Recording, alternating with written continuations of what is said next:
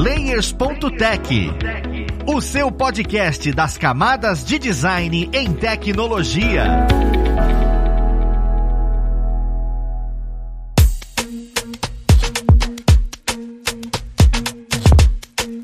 Olá, ouvintes! Eu sou o Luiz Lima, designer e professor aqui na plataforma Alura, e vamos para mais um Layers.tech, o seu podcast das camadas de design em tecnologia. Na conversa de hoje, nós vamos falar sobre migração de carreira, especificamente para a área de U X. É algo que a gente está escutando bastante hoje em dia, mas como é que é migrar, o que é migrar, quais são as dificuldades, o que, que a gente pode entender para isso, e nada melhor do que entender a experiência de quem migrou de carreira para saber exatamente o que, que a gente pode passar. Vamos lá para o papo, conhecer quem vai conversar com a gente. Nós temos hoje como convidada a Tuane Dias, ela que é instrutora na nossa plataforma, olha só, você consegue ver alguns cursos dela na nossa plataforma, e também auxilia exatamente nesta área de migração de carreira dentro da comunidade de design da cidade dela. Então seja muito bem-vinda, Tuane. Muito obrigado, eu tô muito feliz de estar aqui. Eu tô tão feliz quanto. E juntamente com a Tuane nós temos a Vanessa Salles, ela que num papo um pouquinho antes conversou e falou que migrou de carreira várias vezes, veio da área do design,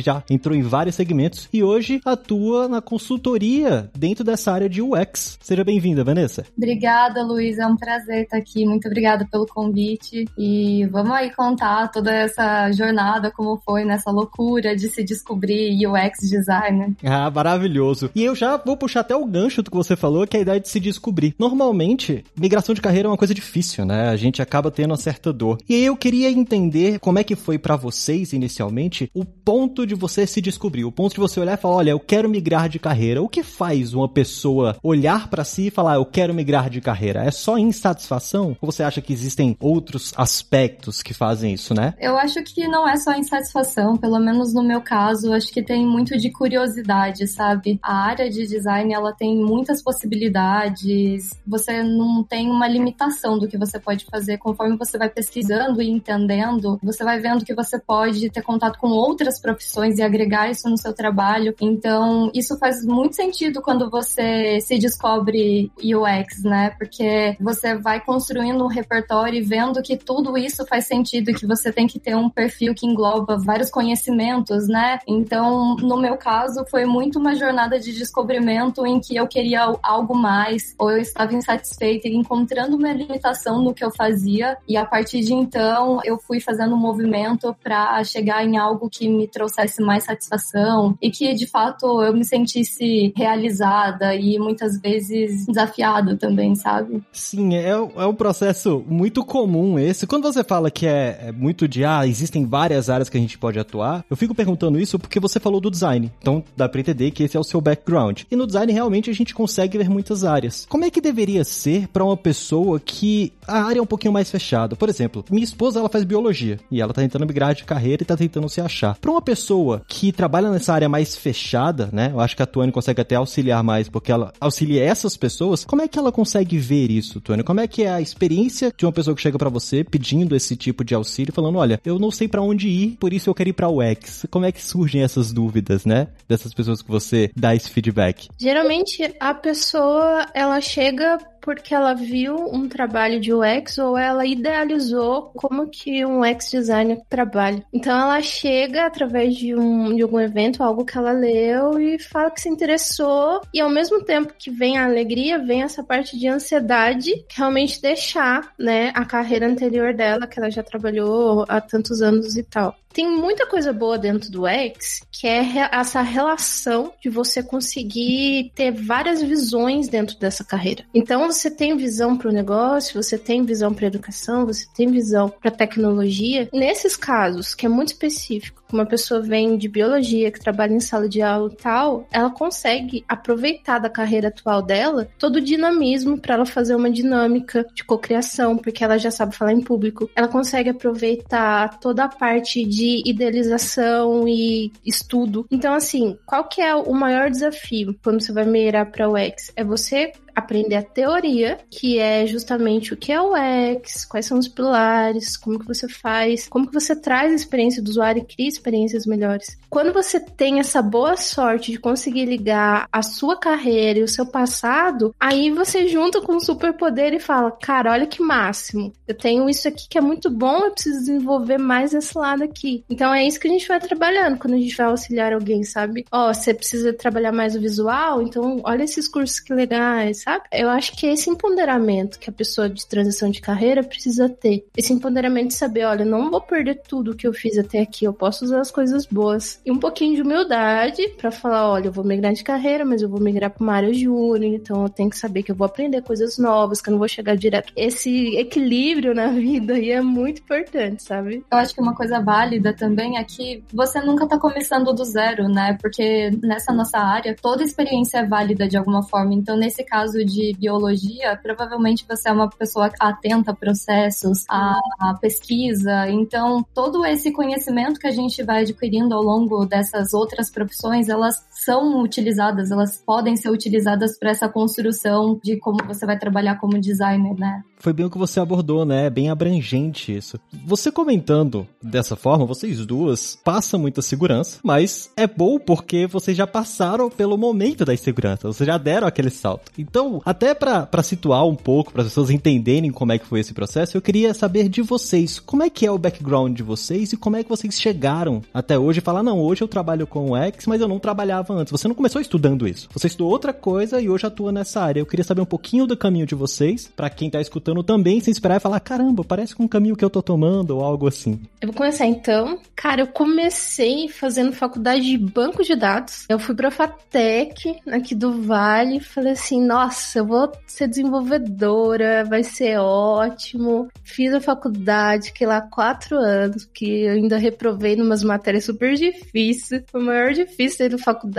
Aí eu saí, tipo, totalmente triste, porque eu odiava. Tipo, não odiava desenvolver, assim. Codar, pra mim, era um terror. E eu ia muito bem nas matérias de planejamento, nas matérias de análise de requisitos, nas matérias de padrão, de designer, padrão de codificação. Aí eu falava, cara, eu acho que eu gosto mais disso daqui, sabe? dez por cento da faculdade eu, eu gostava. Aí fui começar a trabalhar com negócio, então fui analista de negócio, depois veio o método ágil, P O, dentro já, quando eu tava trabalhando com o desenvolvimento de produto, mais com essa visão de negócio, eu consegui juntar todo o técnico que eu odiava na faculdade, mas eu consegui entender o que que era viabilidade técnica. Aí eu juntei o negócio, e aí eu falei, pô, o que que falta pro seu ex aqui? O usuário, porque eu só falava com stakeholder e com o desenvolvedor. Aí foi a hora que eu falei, tá, agora eu vou sentar e entender o que que eu preciso pra ser o ex. Na verdade, eu nem conhecia esse nome, porque na hora você só, só quer fazer, você não sabe os nomes técnicos, né? Foi aí que eu sentei e falei, beleza, vamos lá estudar e tal. E fui numa palestra de desenvolvimento de software, que era o Front-End Valley que tinha aqui, que era de front-end, e no meio de uma palestra de front-end tinha uma menina, a Ana, que ela fez uma palestra de dez minutos falando de U X. Eu falei, cara, é isso aí, é isso aí que eu quero fazer.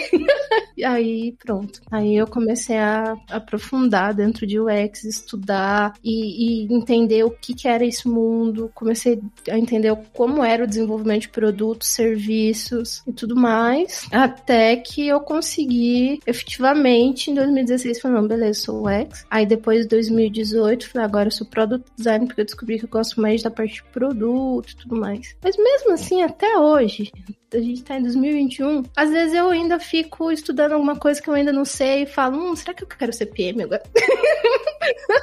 Mas até então estou firme e forte aqui como estrutura de U X, sem transitar de carreira, pelo menos até agora. A minha jornada, assim, como designer, até me descobrir U X, ela começou com a jovem Vanessa lá no Vale do Paraíba também, né? Ganhando o primeiro computador e naquela época eu tive conhecimento de um software que os jovens da atualidade, eles nem conhecem mais, que foi o Corel, então foi muito engraçado relembrar disso.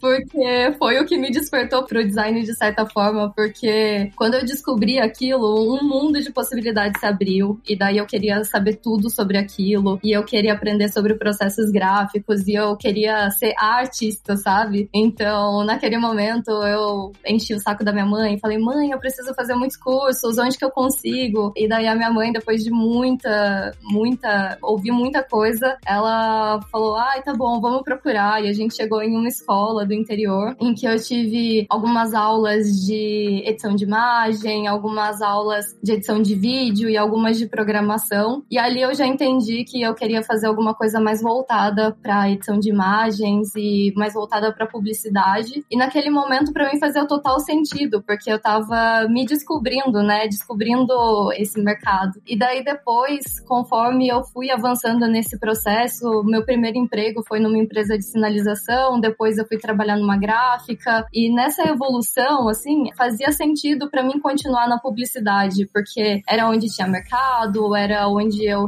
conseguia receber um bom salário, mas só que dentro da publicidade, eu acho que muitas pessoas que eu conheço e que também passaram por isso, encontram uma certa insatisfação, né, de não se identificar na profissão e não conseguir, assim, aceitar os processos como eles acontecem, né, e as limitações desses processos e quererem um pouco mais, sabe, entenderem como as decisões são tomadas, com essa insatisfação e essa curiosidade de como as coisas eram definidas, porque elas eram definidas, eu acabei entrando em uma empresa, uma startup de investimentos, para trabalhar no marketing. Então eu imaginei que eu ia ser designer, mas ter um contato um pouco mais próximo com essas definições, né, porque a equipe era um pouco mais enxuta, então ia acompanhar toda a parte do processo, e ainda era uma área segura ali para mim, porque eu ainda conseguia manter um pouco a renda que eu tinha, sem fazer, mudar drasticamente, né, e ter que começar do zero, que é esse estigma de que a gente tem, né, de agora eu vou ter que recomeçar, vou ter que abandonar tudo, eu vou ter que abaixar o meu salário, vou virar júnior, então, ai meu Deus, o que que eu faço agora? Então, foi uma forma de conseguir chegar um pouquinho mais próximo disso, mas sem sacrificar muito do, do momento que eu tava vivendo, né, então, lá, eu tive um header, eu tenho que agradecer duas pessoas, a Camila Yoko e o Gustavo, que foram pessoas que viram que eu tinha um perfil para trabalhar como U X, que viram que eu tinha soft skills que eram necessárias, assim, para ter uma boa atuação, e me fizeram um convite, assim, para trabalhar como product júnior, né, dentro da mesma empresa, e daí eu tive só que migrar de área dentro da empresa. Então, de certa forma, foi um pouco confortável, sabe, porque foi diferente de quando você tá no mercado e você quer migrar completamente, então você tem que ter esse desafio de por onde eu começo agora. Tive muita sorte de ter pessoas que me direcionaram, sabe? Que me deram um suporte ali pra fazer essa transição de uma forma um pouco mais fácil. Cara, muito legal. E é interessante ver como vocês vieram de áreas bem distintas. Quando a gente fala, a gente fala que é distinto, né? Porque ainda existe a segregação da desenvolvedor e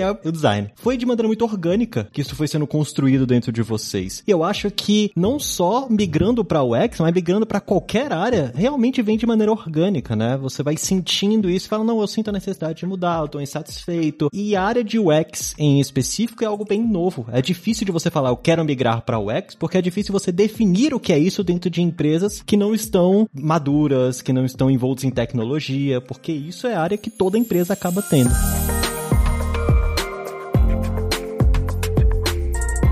Uma das dúvidas que me veio, que eu acho interessante a gente saber, do percurso que vocês correram, a gente fala desse percurso, das coisas boas e quando a gente chegou no fim, mas sempre tem aquele calcanhar de Aquiles, aquele ponto que você pegou e falou, caramba, mas que difícil passar por esse tributo, que difícil passar por essa tribulação pra me tornar o ex. Na visão de vocês, né, do percurso de vocês, e depois que vocês percorreram pra passar pra quem tá escutando, o que é essa dificuldade? Qual foi o ponto mais difícil dessa migração? Foi achar a empresa? Foi desenvolver as soft skills? Foi o que que você sentiu dentro desse período? Da minha parte, concordo muito com a Vanessa que essa questão de salário é algo assim top. Quando eu fui migrar, eu ficava pensando muito nisso, sabe? O que que eu faço pra poder migrar e não perder o salário que eu tenho hoje, que na época não era muita coisa não, mas ainda ele pagava o meu aluguel, então eu não podia perdê-lo. E eu falava, cara, o que que eu faço? Eu quero migrar e eu não sei como fazer isso. Então esse sentimento de insegurança é o começo do, do calcanhar de Aquiles, assim, sabe? Ele é o que bate. Depois que você migra, porque daí você vai, toma coragem, às vezes faz uma reserva financeira pra você conseguir migrar e não conseguir alcançar coisas maiores, né? Na vida, tem todo um trabalho psicológico atrás da transição de carreira. Depois que você já tá trabalhando, tem alguns outros fatores também que são um socão do designer.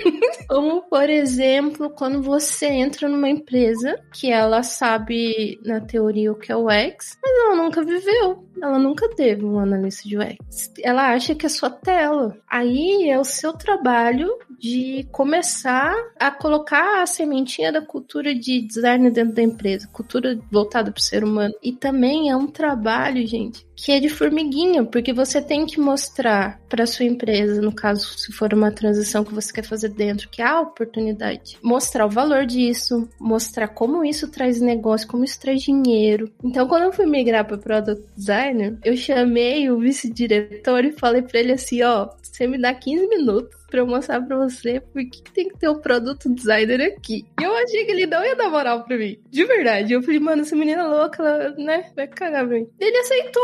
Aí eu abri um mapa mental pra ele e mostrei quanto que a gente gastava com fornecedor externo, tipo, assim, por hora, por cima, assim, ó, fazendo o iDesigner lá. E como tinha outras áreas que a gente podia conectar, como, por exemplo, a área de marketing, área de negócio e tal, editora, pra conseguir fazer um produto efetivo para o comercial vender. E ele gostou tanto da ideia que ele falou, tá, você pode ser product designer aqui dentro, a gente precisa arrumar outra pessoa porque você vai continuar fazendo seu trabalho de P O aqui. Vou te dar uma chance. Aí, meu filho, aí eu tive que rebolar e fiquei noite sem dormir para mostrar que realmente criar protótipo antes de desenvolver e testar é válido, pesquisar e trazer a voz do usuário para validar a hipótese é válido. Então, assim, nem tudo é flores. Ou, ah, a gente agora tá aquecido, tem salários lindos e a gente vê cursos incríveis. Mas no dia a dia mesmo é, é a vida de, de negócio, de empresa, onde a gente tem que ser rentável. Se o U X for só tela bonita, ele não é rentável. Você tem que estar tá a junção da experiência com o usuário e com o negócio para poder gerar dinheiro e essa experiência ser, né, pagar o seu salário. A realidade, como ela é.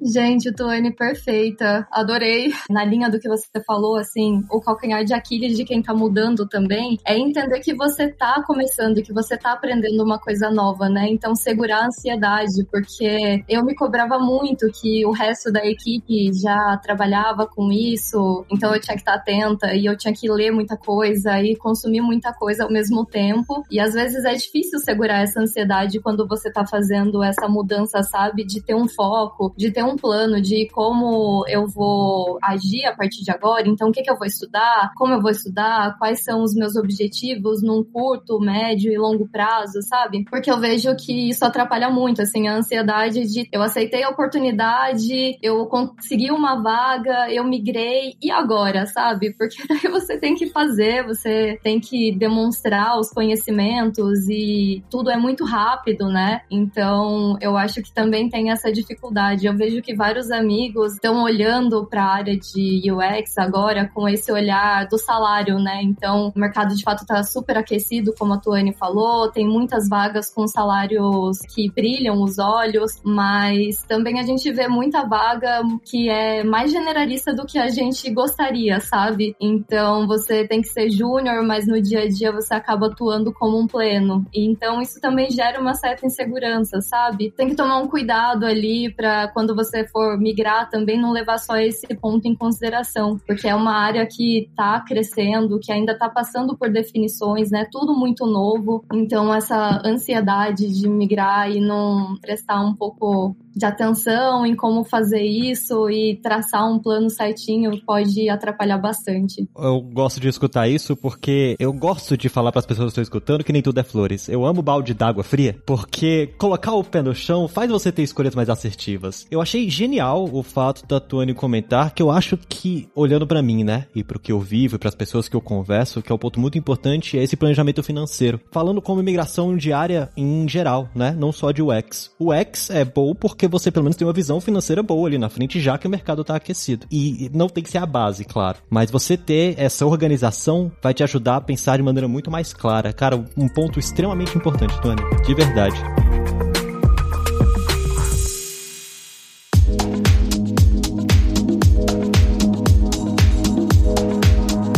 E aí, vem com toda essa experiência que vocês falaram, essas dificuldades que passam, né? Você falou uma coisa que me fisgou, que é sobre apresentar os dados, apresentar por que, que o X é importante, porque nem toda empresa vai entender isso. Vai caber a você que recebeu essa oportunidade de colocar lá dentro. Essa é a pergunta difícil. Como que a gente faz isso? Existem ferramentas, né, que auxiliam a gente a apresentar dados hoje? Por exemplo, uma pessoa que está migrando para o X, vale a pena, no momento em que ela está migrando, ela tem certeza que o caminho que ela tem que tomar é: eu vou estudar tal ferramenta, essa ferramenta eu preciso dominar para eu conseguir me posicionar bem, ou não existe uma ferramenta X, é literalmente só na prática, essas técnicas ainda estão sendo desenvolvidas. Eu queria entender um pouquinho mais essa parte pontual, quando você for contratado, o que você vai fazer para poder proteger o que você está fazendo. Boa, eu tenho duas visões. A primeira visão é que o X, ele sempre tem que entender para quem que ele está apresentando o que. Quando a gente A gente está apresentando para um stakeholder, só para, né, às vezes tem júnior escutando, stakeholder é aquela pessoa que ela toma as decisões, e às vezes até financeiras, e ela pode ir para frente ou não com o seu projeto. É a pessoa que às vezes você vai consultar e tomar, às vezes, até aprovação sobre produtos que você vai criar. É o principal envolvido no produto ou no serviço que você cria. Então, quando você vai mostrar para um stakeholder, você precisa mostrar as coisas de forma clara e trazer os resultados de forma clara. Porém,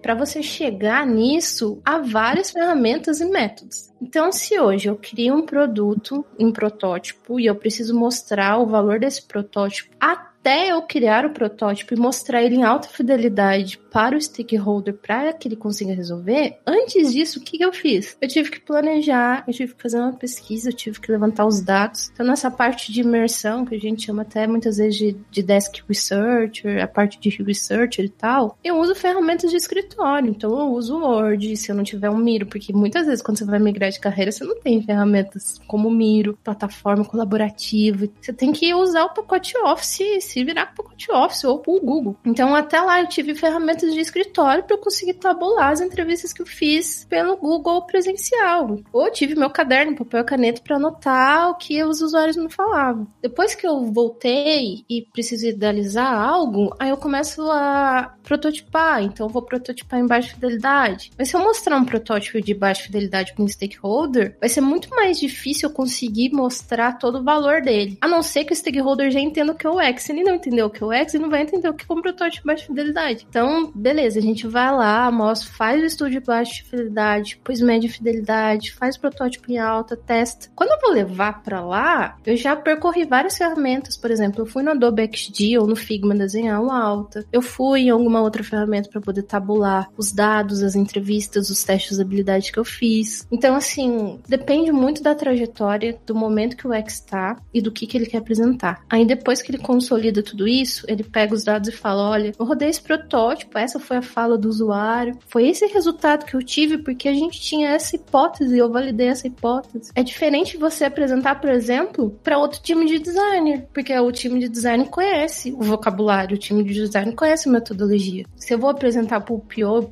P M, ele tá lá no meu dia a dia, então ele sabe já o que é um protótipo de baixa fidelidade, sabe? Então, assim, o X, essa é uma dica malandra, malandra, hein? Que o X tem que conseguir identificar pra quem ele vai apresentar, como ele vai apresentar. Isso daí é na vida, não é nem o X, eu vou, eu vou falar de vida de, de negócio. Identifica com quem você vai falar, o nível de conhecimento que essa pessoa tem, assim você consegue definir: olha, essas ferramentas eu vou usar, esse, esse modelo de, esse storytelling que eu vou usar. Isso, acho que é minha dica dica de ouro aqui. Eu fico pensando o seguinte, isso que a Tuane falou, pessoal, já é ser o X, porque é a experiência que você vai trazer para quem você tá apresentando ou o que você tá fazendo. Então é muito legal como isso já é um estudo, já é uma prática. Então é legal como a maioria das coisas que a gente desenvolve no dia a dia, né, acaba entrando nessa parte de experiência. Então se você tá migrando de área e se perguntar o que que eu vou fazer, como é que isso se aplica, porque às vezes é turvo mesmo, porque a gente fala de tecnologia, fala de design, fala de marketing, a gente já entende um pouquinho sobre esses termos. Agora se você vem de uma área muito distinta, esses termos podem ficar um pouco turvos pra você, mas é basicamente a experiência mesmo que vai causar e como é que você consegue melhorar, entender essa experiência pra melhorar o produto e coisas do gênero. Pensando nisso, eu queria saber como é que foi pra vocês, qual foi a sensação que vocês tiveram quando vocês entregaram o primeiro produto ou o primeiro estudo de U X que deu o resultado, seja ele positivo ou negativo. Como é que foi esse primeiro resultado? Você falou, caramba, o meu primeiro projeto, é o meu primeiro filho, está aqui vivo. E, e eu queria entender como é que foi pra vocês ver esse primeiro momento, né? Quando vocês literalmente olharam e falaram, beleza, agora eu sou o U X. Bom, pra mim foi muito gratificante, porque o meu primeiro estudo mesmo, assim, que teve impacto, foi quando eu já tinha saído da startup, estava trabalhando como consultora, e na startup a gente tinha vários problemas, assim, de muitas vezes tentar explicar, mesmo dentro de uma startup a gente acha que, é isso que a Tuane falou, todo mundo entende o trabalho do designer, o impacto que tem no produto, mas muitas vezes rola muita burocracia e acaba ficando tudo muito difícil, difícil de implementar, difícil de mostrar o valor, às vezes difícil de fazer pesquisa, você faz, pelo menos naquela época, né, a gente conseguia muito pouco, então a gente tirava leite de pedra, sabe? Quando eu mudei pra consultoria, eu vi que eu tinha daí, eu era paga pra falar tudo aquilo que antes eu falava, mas que era desconsiderado na empresa que eu trabalhava. E eles escutavam muito mais, sabe? Então eu já tinha passado por esse processo de, estando lá, a gente contratar uma consultoria pra fazer esse diagnóstico de toda a operação e trazer insights e demonstrar os problemas. E eu vejo que, assim, no mercado muitas vezes você precisa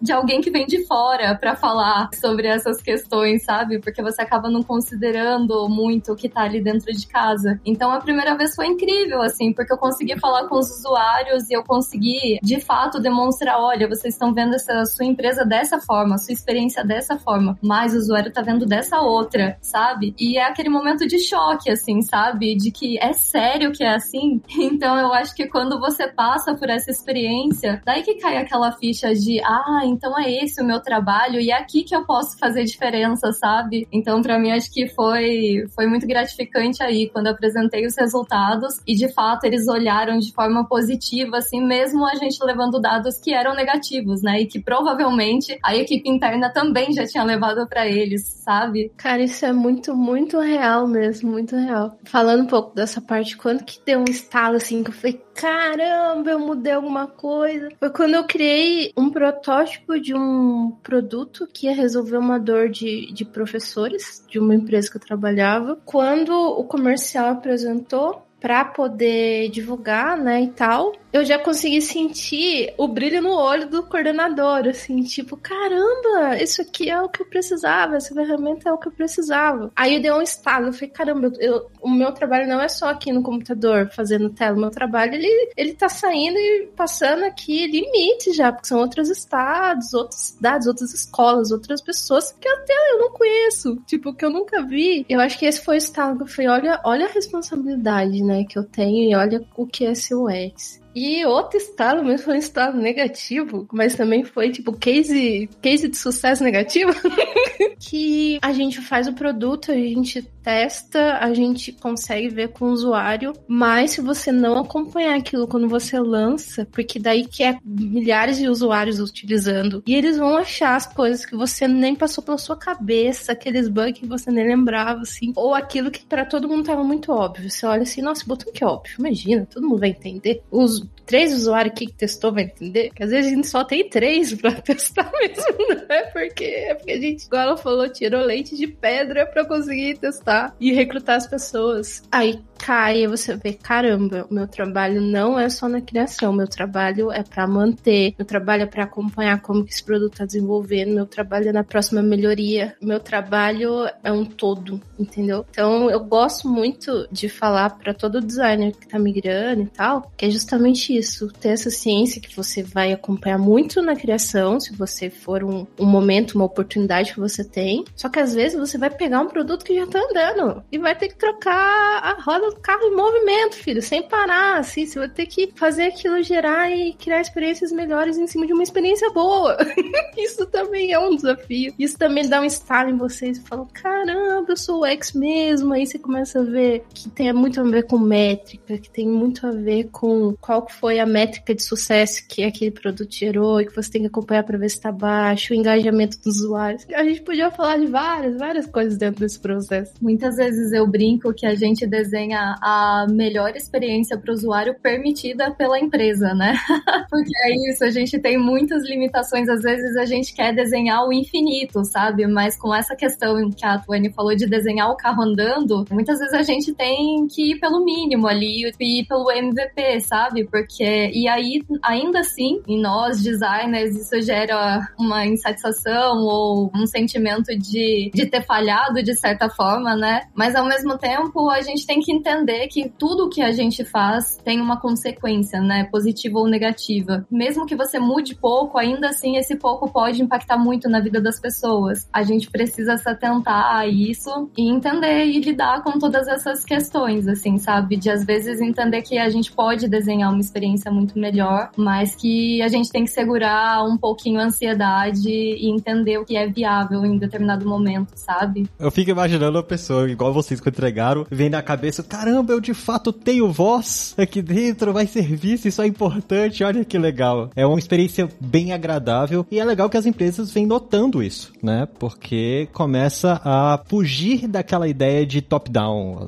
O chefe manda e você tem que fazer, porque ele começa a escutar que não, não é assim que o produto funciona.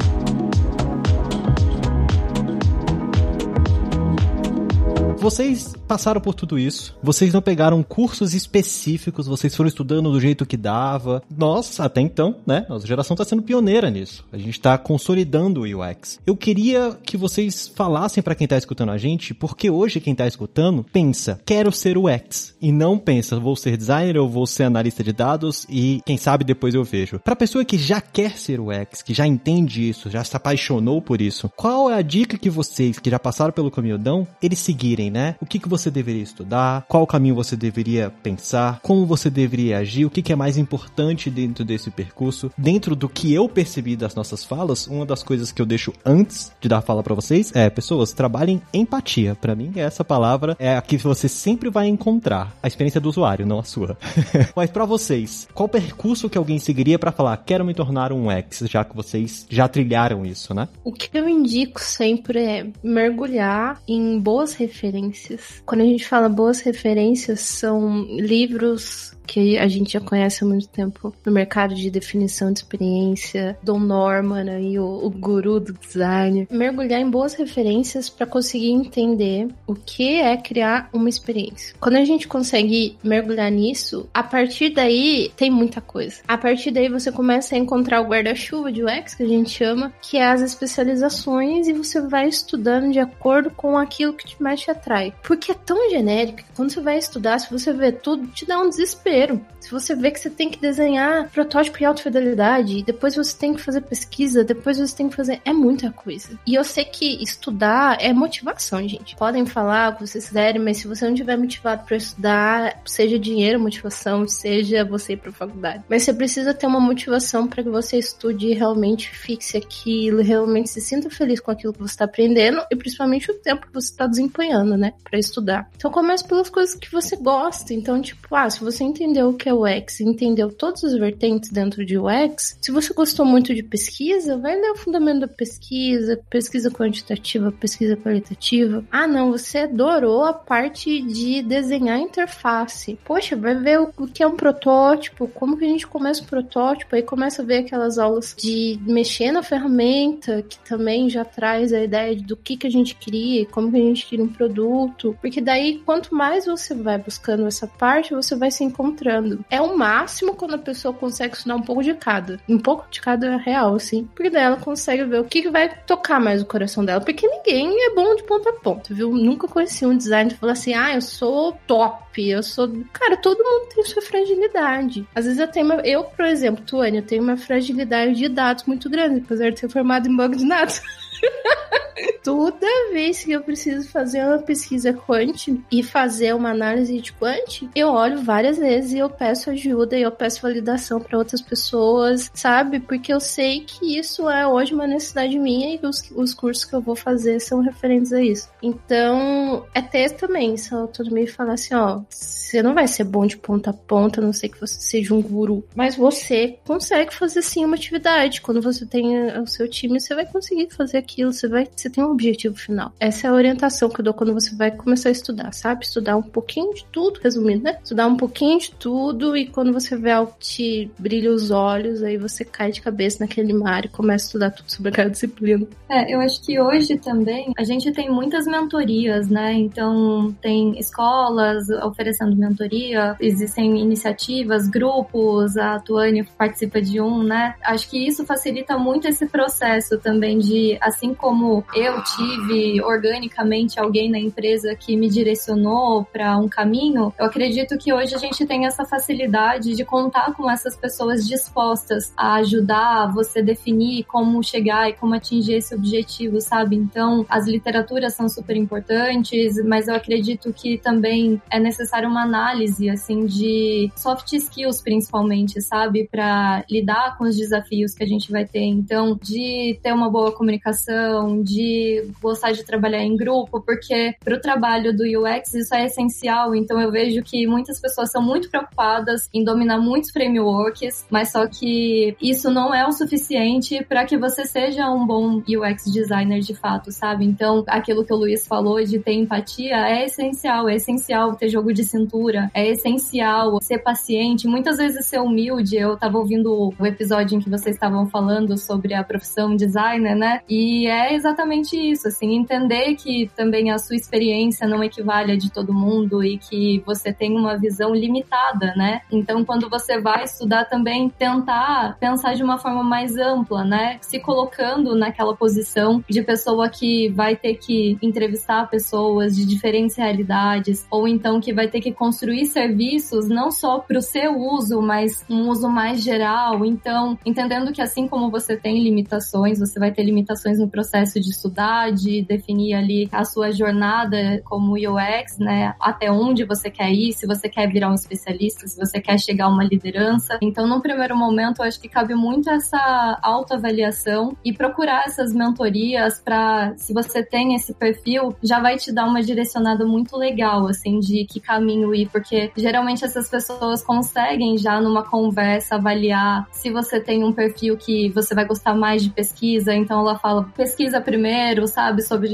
research, ou então, nossa, eu gosto muito de negócios, eu piro em entender como as coisas são definidas, então te direciona mais para essa questão de regras. Então acho que isso pode ajudar bastante quem tá começando, sabe? Eu acho que foi essencial para mim ter essas pessoas que me ajudaram, e hoje, como a gente já tem um mercado um pouquinho mais maduro e com pessoas muito boas, muito dispostas, eu acho que é super válido, sabe? Cara, com certeza fazer parte da comunidade, isso é, é assim, essencial.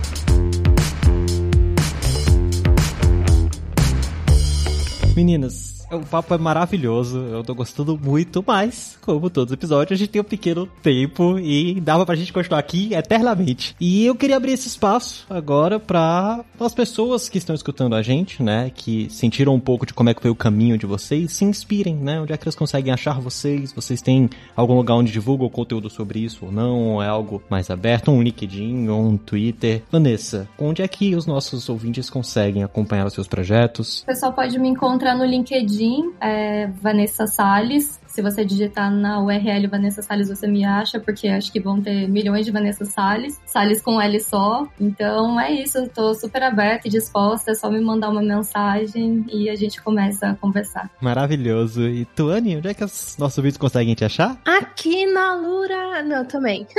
Podem me achar ali nos cursos de U X, mas se quiser bater um papo comigo, falar um pouco sobre transição de carreira, ou o que o coração aí quiser, eu sou super aberta, adoro. Tô disponível no LinkedIn também, pode me procurar, Tuane Dias, só que é, é Tuane todo metido, é com dois N's e Y, sem H, todo preso. Então pode me procurar lá, Tuane Dias, e eu fico à disposição lá no chat. Muito obrigado mesmo pela presença de vocês, assim, elucidou muito a minha cabeça, espero que tenha ajudado bastante você, ouvinte, entender um pouco como é que foi a experiência delas que migraram de área, e pra você que quer migrar, e pra você que tá entrando, né, não vai migrar, vai direto nessa área, às vezes a gente consegue auxiliar também, já dá um pouco o caminho das pedras. Obrigado por ter ficado aqui até agora com a gente, inclusive. E lembrando só daquela avaliação no seu agregador favorito, que ajuda bastante a outras pessoas conhecerem esse conteúdo e ajudar ainda mais a comunidade. Mas é isso, nosso papo fica por aqui. Um abraço e até o próximo Layers ponto tech.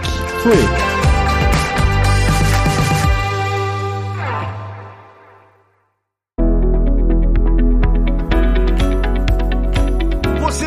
O Layers ponto tech, uma produção alura ponto com ponto br, edição Radiofobia Podcast e Multimídia.